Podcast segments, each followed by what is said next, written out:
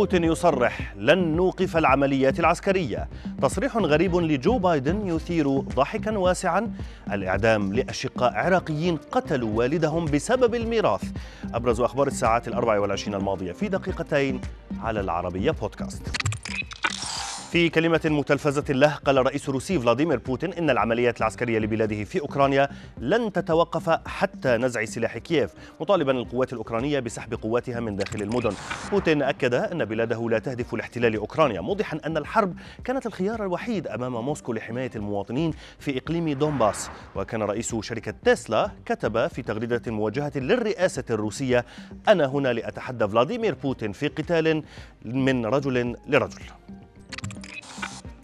فيما تدخل العملية العسكرية الروسية أسبوعها الثالث قال الرئيس الأوكراني فلوديمير زيلينسكي إن محادثات السلام مع الجانب الروسي تبدو أكثر واقعية مشيرا إلى أن هناك حاجة إلى مزيد من الوقت لكي تكون القرارات في مصلحة كييف. وبالتزامن مع تصريحات زيلينسكي أبدى مسؤولون في بلاده آمالا في انتهاء الحرب في وقت أقرب من المتوقع. وقد يكون هذا الوقت بحلول مايو المقبل مشيرين إلى أن موسكو يمكن أن تدرك فشلها في فرض حكومة جديدة بالقوة وأن أنها لم تعد لديها قوات جديدة حسب قولهم. إلى الولايات المتحدة حيث أثار الرئيس جو بايدن موجة من الضحك عندما كان يخاطب الصحفيين لإخبارهم بأن داغ إمهوف زوج نائبته كمالا هاريس قد أصيب بفيروس كورونا. بايدن قال إن زوج السيدة الأولى أصيب بكورونا مما أثار ضحك الحضور لأن هذا الزوج هو بايدن نفسه. الأمر لم ينتهي هنا. بايدن عاد ليستدرك الخطأ بخطأ آخر عندما قال أقصد السيدة الثانية. بينما لم يعد هناك لقب سيدة ثانية لعدم وجود نائب رئيس ذكر وإنما هناك لقب الرجل الثاني.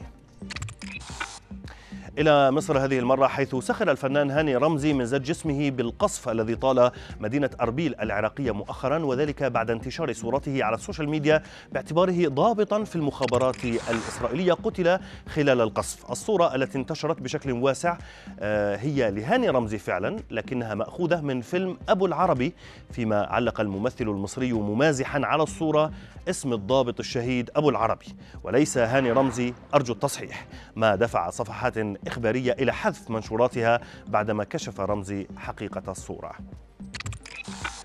وفي خبرنا الأخير أعلن مجلس القضاء الأعلى في العراق إصدار حكم بالإعدام شنقا حتى الموت بحق ثلاثة مدانين أشقاء في بغداد قتلوا والدهم عمدا طمعا بالميراث.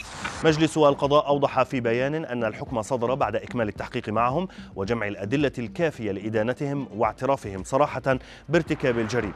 وكانت وزارة الداخلية أعلنت في فبراير الماضي اعتقال الأشقاء الثلاثة بتهمة قتل والدهم بعدما حاولوا جعل الحادث يبدو انتحارا مدفوعين بالرغبة في تحصيل الميراث.